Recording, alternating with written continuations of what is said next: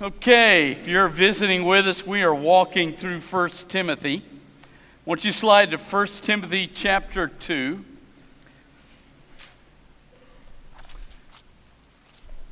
Here's what it says beginning in verse 11.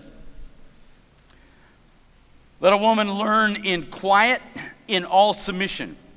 I do not permit a woman to teach nor to usurp authority over a man, but to be in a spirit of quiet. Adam was formed first, then Eve.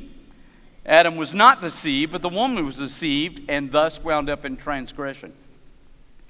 She shall be saved through childbearing if she abides in faith and love and sanctification with a sound mind. Any questions?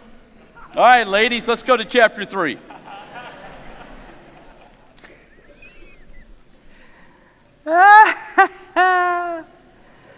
Oh, nothing better. I, you know, there's that old adage don't go where angels fear to tread. Every angel in heaven is looking down here, and I can once in a while hear laughter periodically. Now, ladies, and we put a limit on the number of you that could come in today. I told the ushers just a limit on who's allowed in here, and I told the police officer outside if they rush the stage, shoot as many as you can. So, Now, uh, man, I appreciate the crowd on a day when everybody's afraid it's going to rain because we all know Baptist State what? Water. Now, I wanted to look at a few verses before we get into the text. To understand any text and really understand it correctly, uh, you've got to put it within context. Number one, in the context of the book.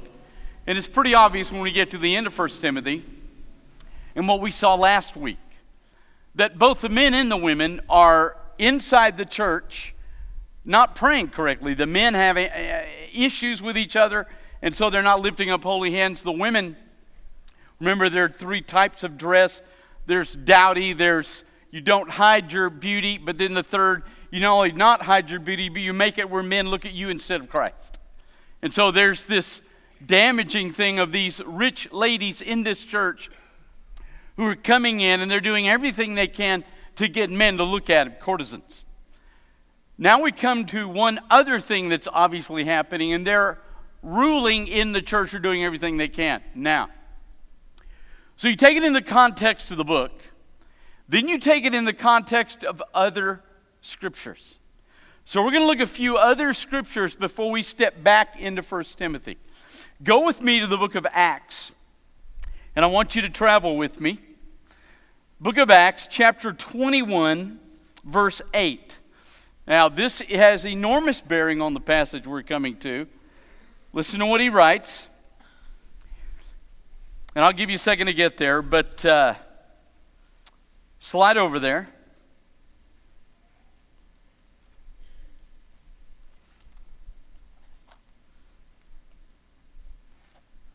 Here's what he says.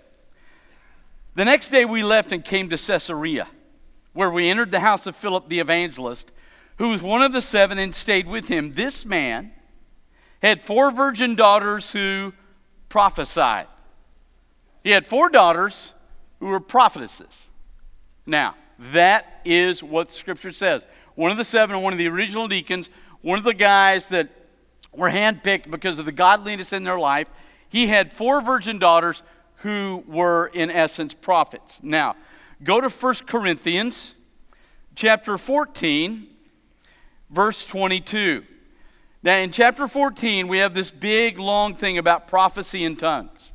And he comes to this final summary statement that he makes in chapter 14, verse 22.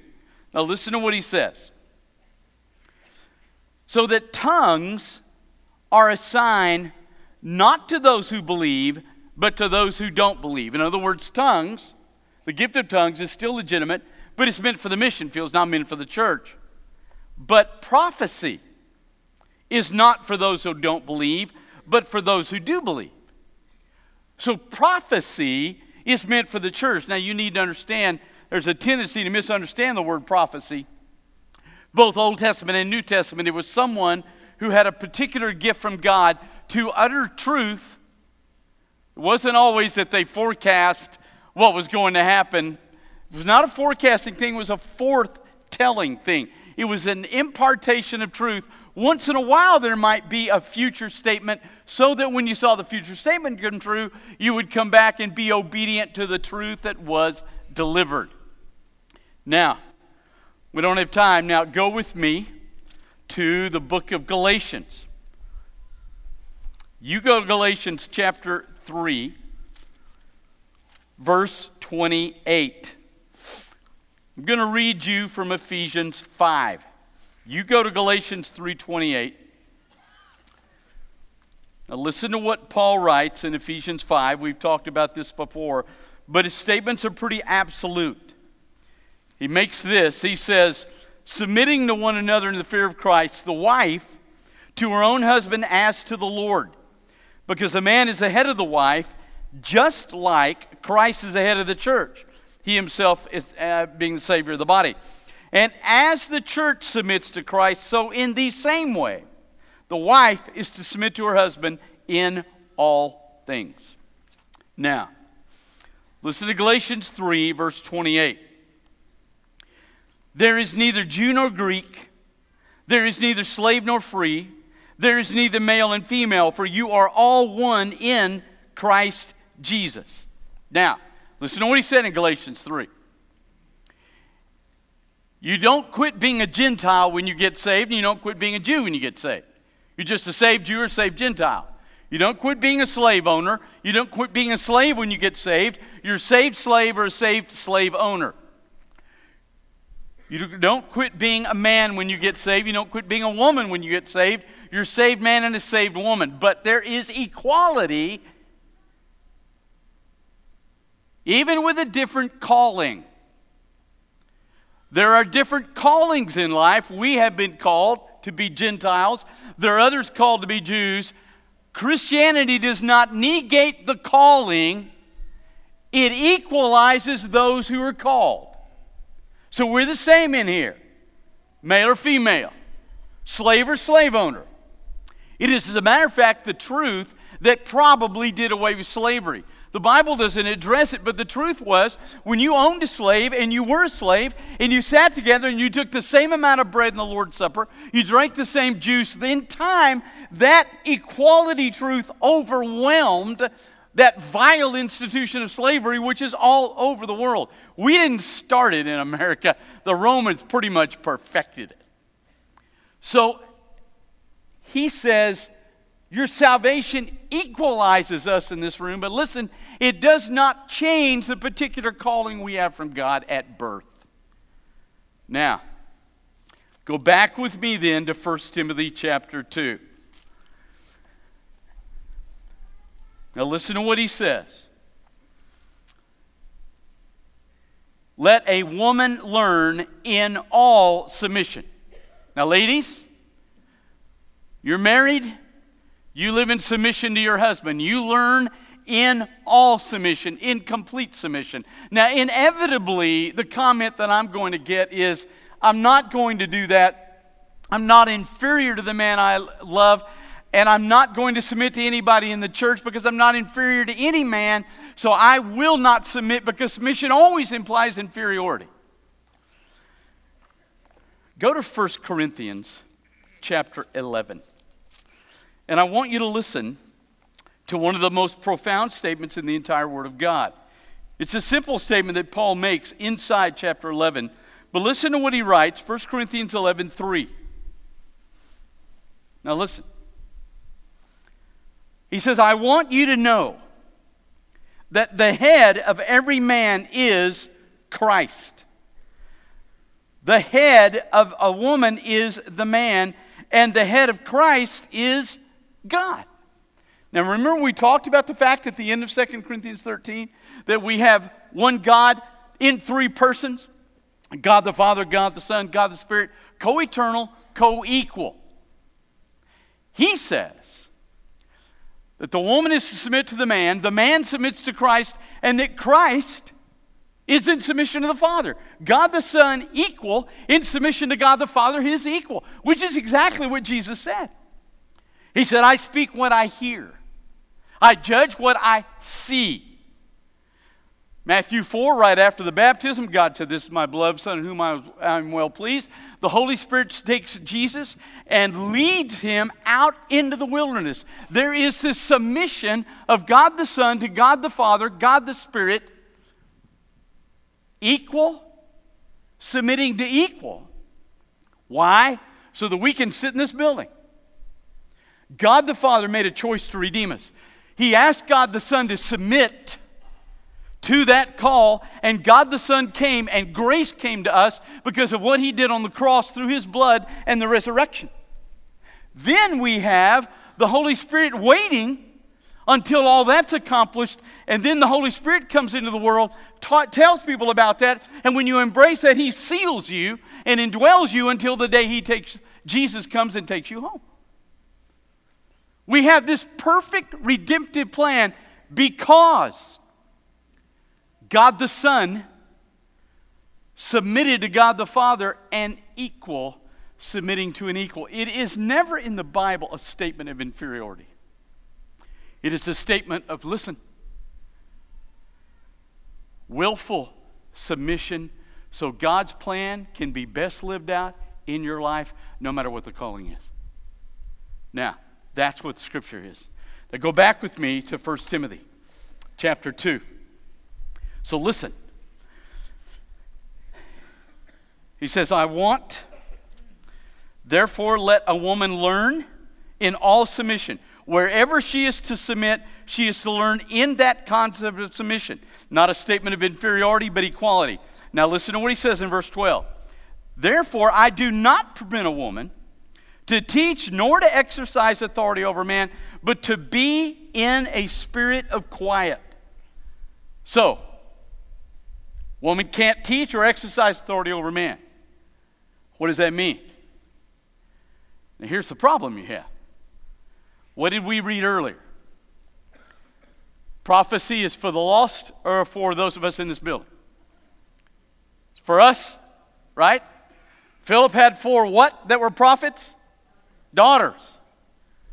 Now, if you take 1 Timothy as, and, and many men do, as just an absolute, we're going to put it in this context, you can't talk at all, then you've got four daughters who have a gift for the church they can't exercise because they have no right. So obviously, Paul is not laying that out. As a matter of fact, how do we know that? Apollos, who probably wrote Hebrews, but since the guy grading my dissertation said it was Luke, we're going with Luke until I'm done. But Apollos probably wrote it. Who discipled Apollos? Two people. Who were they? Anybody know? Priscilla and Aquila. A husband and a wife, a wife teaching a man under the submission with her husband. Now, that is what his argument is. His argument isn't that women can't teach. His argument that women can't teach inside the context. But she has to teach inside a church under the authority. These daughters were under the authority of their father. They were four virgins. They weren't married. They were under the authority of the father, and under that authority, they prophesied. Priscilla was under the authority of a husband, and under that authority, she discipled and helped disciple Apollos. You have to live inside the submissive role you have, but in that role, ladies, you are allowed to teach Scripture where it needs to be. The only thing that I think is disqualified based on this verse is my position. We are firmly committed here there cannot be a woman pastor. Because if there's a woman pastor, she is now under submission to no one and she's exercising an authority that the Bible says she can't have.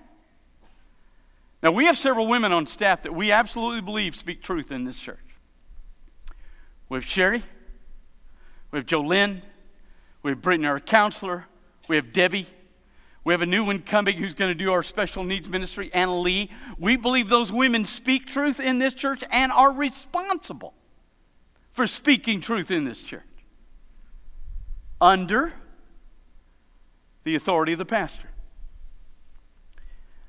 That's why the pastor cannot be a woman. So I'm telling you, you go to a church where there's a woman pastor, you're in violation of the scripture. Now, can a woman not teach it? Absolutely, she can. There are a lot of preachers that hate Beth Moore. And the real reason they hate them, hate her, is because she's better than they are. But there are a lot of guys that I know that go nuts over Beth Moore because men come into her study. Let me tell you one thing. I, Gregg Matte told me, who's a pastor at First Houston, she used to go to his church, but I think her son in law started a, a, church in town, and so she's gone there. Not anything against Gregg or anything against First Baptist Houston. But he said she would show up every Sunday morning. She'd have a weekend gig somewhere teaching. And she would make sure that she did not teach over Saturday night. She was back every Sunday morning in there, he said, with her Bible open, taking notes while he was preaching, because her statement to him was, I'm in submission to my pastor, and my calling does not move me out from under that submission. And if men go to hear her teach, as long as she's living under the submission of her pastor, I don't see the problem there. The problem is if she comes down to the point where she feels like she should be a pastor and therefore she exerts an authority the Bible doesn't give her over men, then we have an issue. So, ladies, you can teach. Those of you married, you can tell your husband what to do. That's what this means now. Gentlemen, you don't have to listen. Okay, here we go.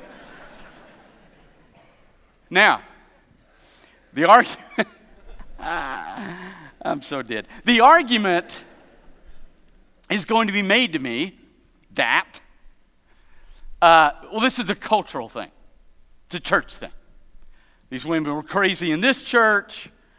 Uh, it's probably bad terminology, but at any rate, they were crazy in this church, and it's, a, it's that day, and so it's not like us today. It's not the same. We're a smarter society, a more modern society, and it's really a society cultural thing of that day versus today. Now, let me say two things. Number one, this is not talking about a secular arena, this is talking about the church.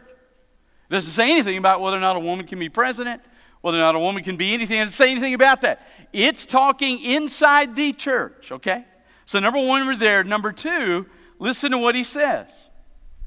Four, Adam was formed first, then Eve. Now, go with me to Genesis chapter 2. Now, what is he basing his argument in? What is he basing the argument in? He's basing his argument that a woman cannot usurp authority over man in the church or in home. He's basing an argument, number one, now listen, he's basing, I didn't write this, okay? It's in my Bible. It's not my fault. He's basing it not on his culture, not on a church issue. He's basing it on the creation narrative in the Word of God.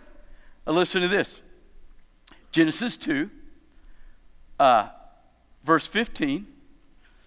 Uh, uh, verse 18 Then the Lord God said, It is not good for the man to be alone. I will make a helper corresponding to him. So the Lord God formed out of the ground every wild animal and every bird of the sky and brought each to the man to see what he would call it, whatever the man called it. And then he goes down in verse 21 So the Lord God caused a deep sleep to come over the man, and he slept. He took one of his ribs and closed the flesh at that place. Then the Lord God made the rib he had taken from the man into a woman and brought her to the man. And the man said, This one at last is bone of my bone, the flesh of my flesh. This one would be called woman, for she was taken from man.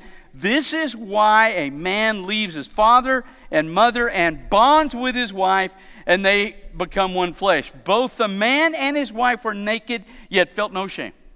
Now listen. First thing he does, he says, Ladies, you live in submission in your home, you live in submission in the church. Therefore, you cannot be the pastor. He says, this is based not on culture, not on your particular church issue in Ephesus. It is based on the creation narrative. Adam was formed first, then Eve. Eve was formed for Adam, Adam not for Eve yet. Now, watch this. It says they bond, and when they see each other unclothed, there's no problem. Now, that's interesting. Here's the deal this relationship of submission from Eve to Adam. She's taken from him, but she's not over him. He is over her based on the creation narrative.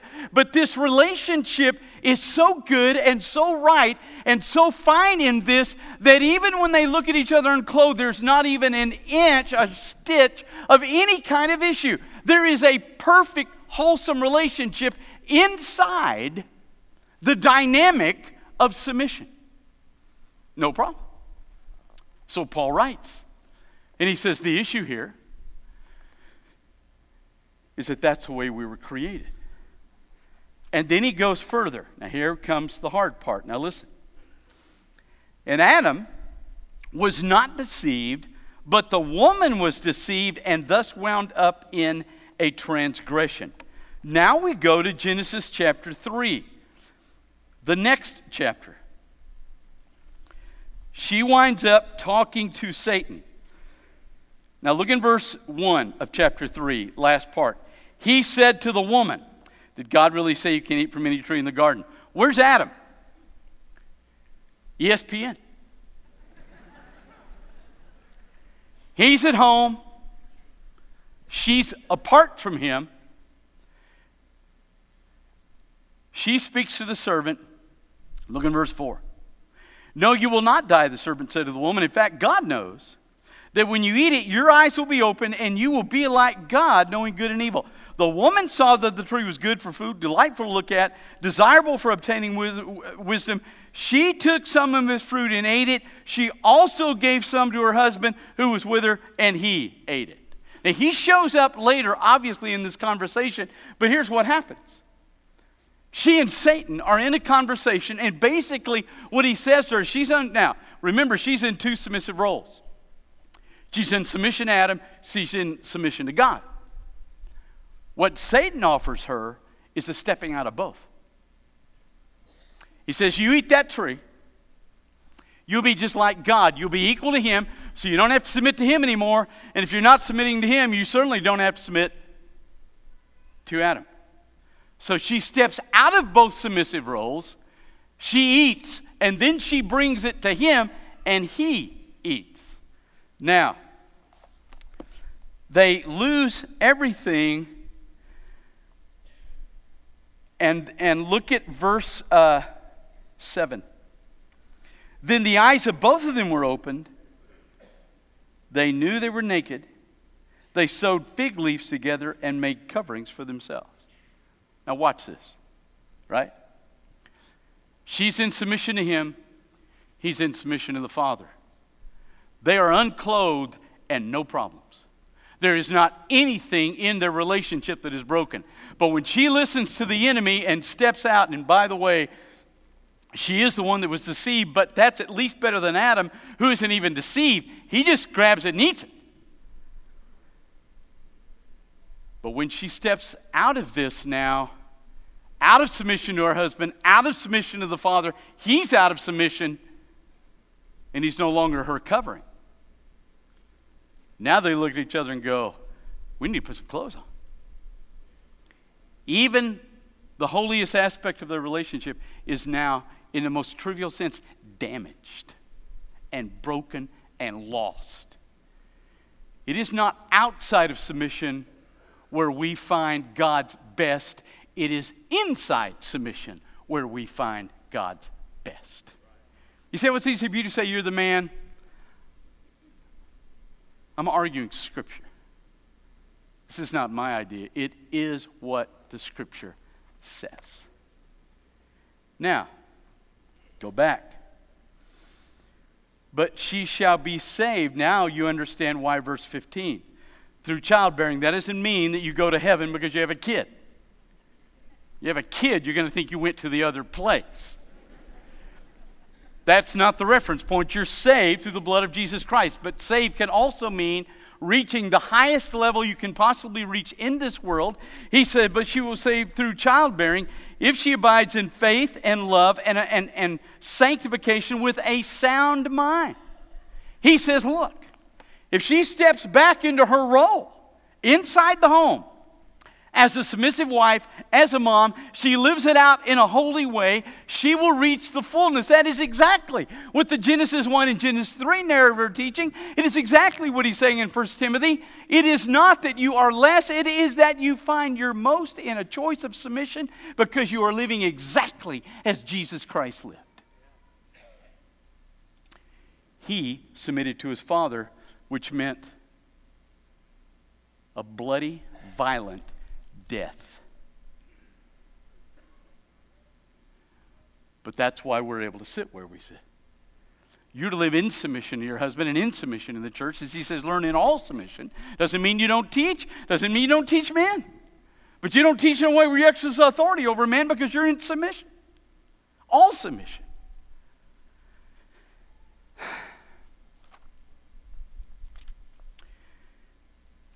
Say, is it really that big a deal? Yeah. Yeah, it really is. I want you to go with me one last place. I want you to go with me back to 1 Corinthians 11. Now, I want you to listen to what the scripture says. Is the last thing, and then we're done. And then I'm getting in a bulletproof car outside and going home. Listen. 11 7, 1 Corinthians 11 7. A man should not cover his head because he is the image of glory of God. So too, woman is the glory of man. For man did not come from woman, but woman came from man. Neither was man created for the sake of woman, but woman for the sake of man. This is why a woman should have a symbol of authority on her head because of the angels. Now, that is a cultural issue. Your symbol of authority in here is a wedding band. And we both wear one because the scripture says in Ephesians 5 a mutual submission. Now, listen. In the Lord, however, a woman is not independent of man, and man is not independent of woman. Just as a woman came from man, so man comes through woman, and all things come from God. But look at the last part of verse 10. This is why a woman should have a symbol of authority in her head. Why? What's that say? Because of the angels. And we've talked about this. Inside this room, over every one of us, are demons and angels. He says, it doesn't say because of the demons. He says because of the angels. That a woman should have a sign of submission to her husband. Why?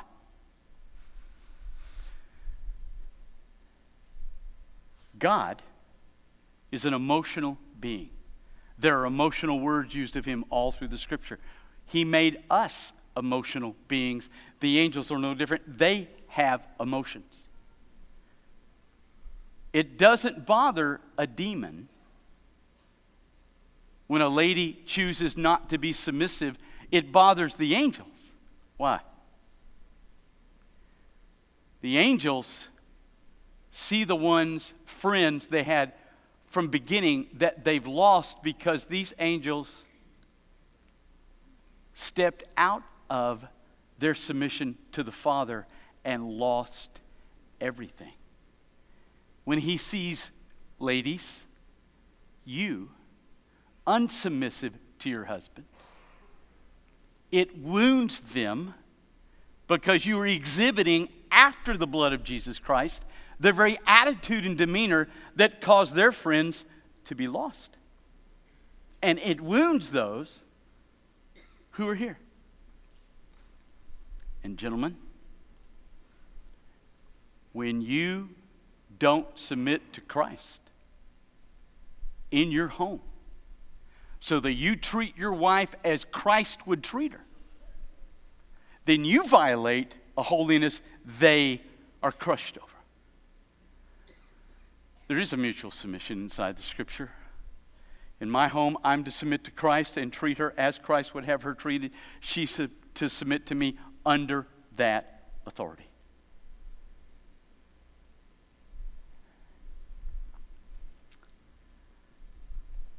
It's interesting. Some things the Bible never says. It never says give of your best to the master. Never says that. It says to die. I die to being the head of the home. I die to surrendering to Christ.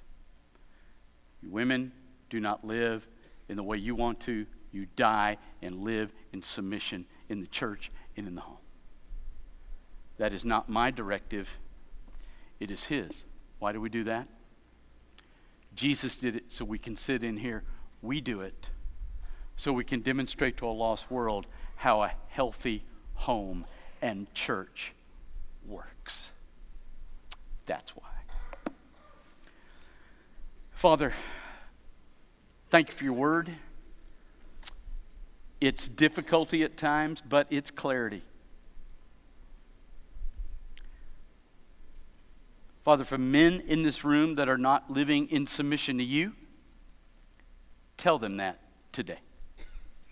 For women that have chosen not to submit to their husband, tell them that today. So that, Father, your angels will not be grieved when they stand in this room, so that your glory will be seen through our church and through our homes.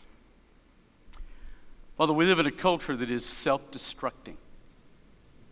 But what a great chance for us to demonstrate who you are in our lives by our dying to what we want and living to what you choose. Father, do that inside this building and in the homes that are represented. In Jesus Christ's name. With your heads bowed and your eyes closed. You say, Well, we haven't been doing that as a family, then maybe you need to come down here and pray. Take your wife's hand, come down here and kneel. We'll pray with you. You can just pray by yourself at the steps.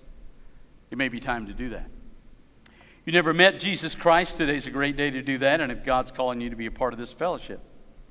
And as He speaks to your heart this morning, you come.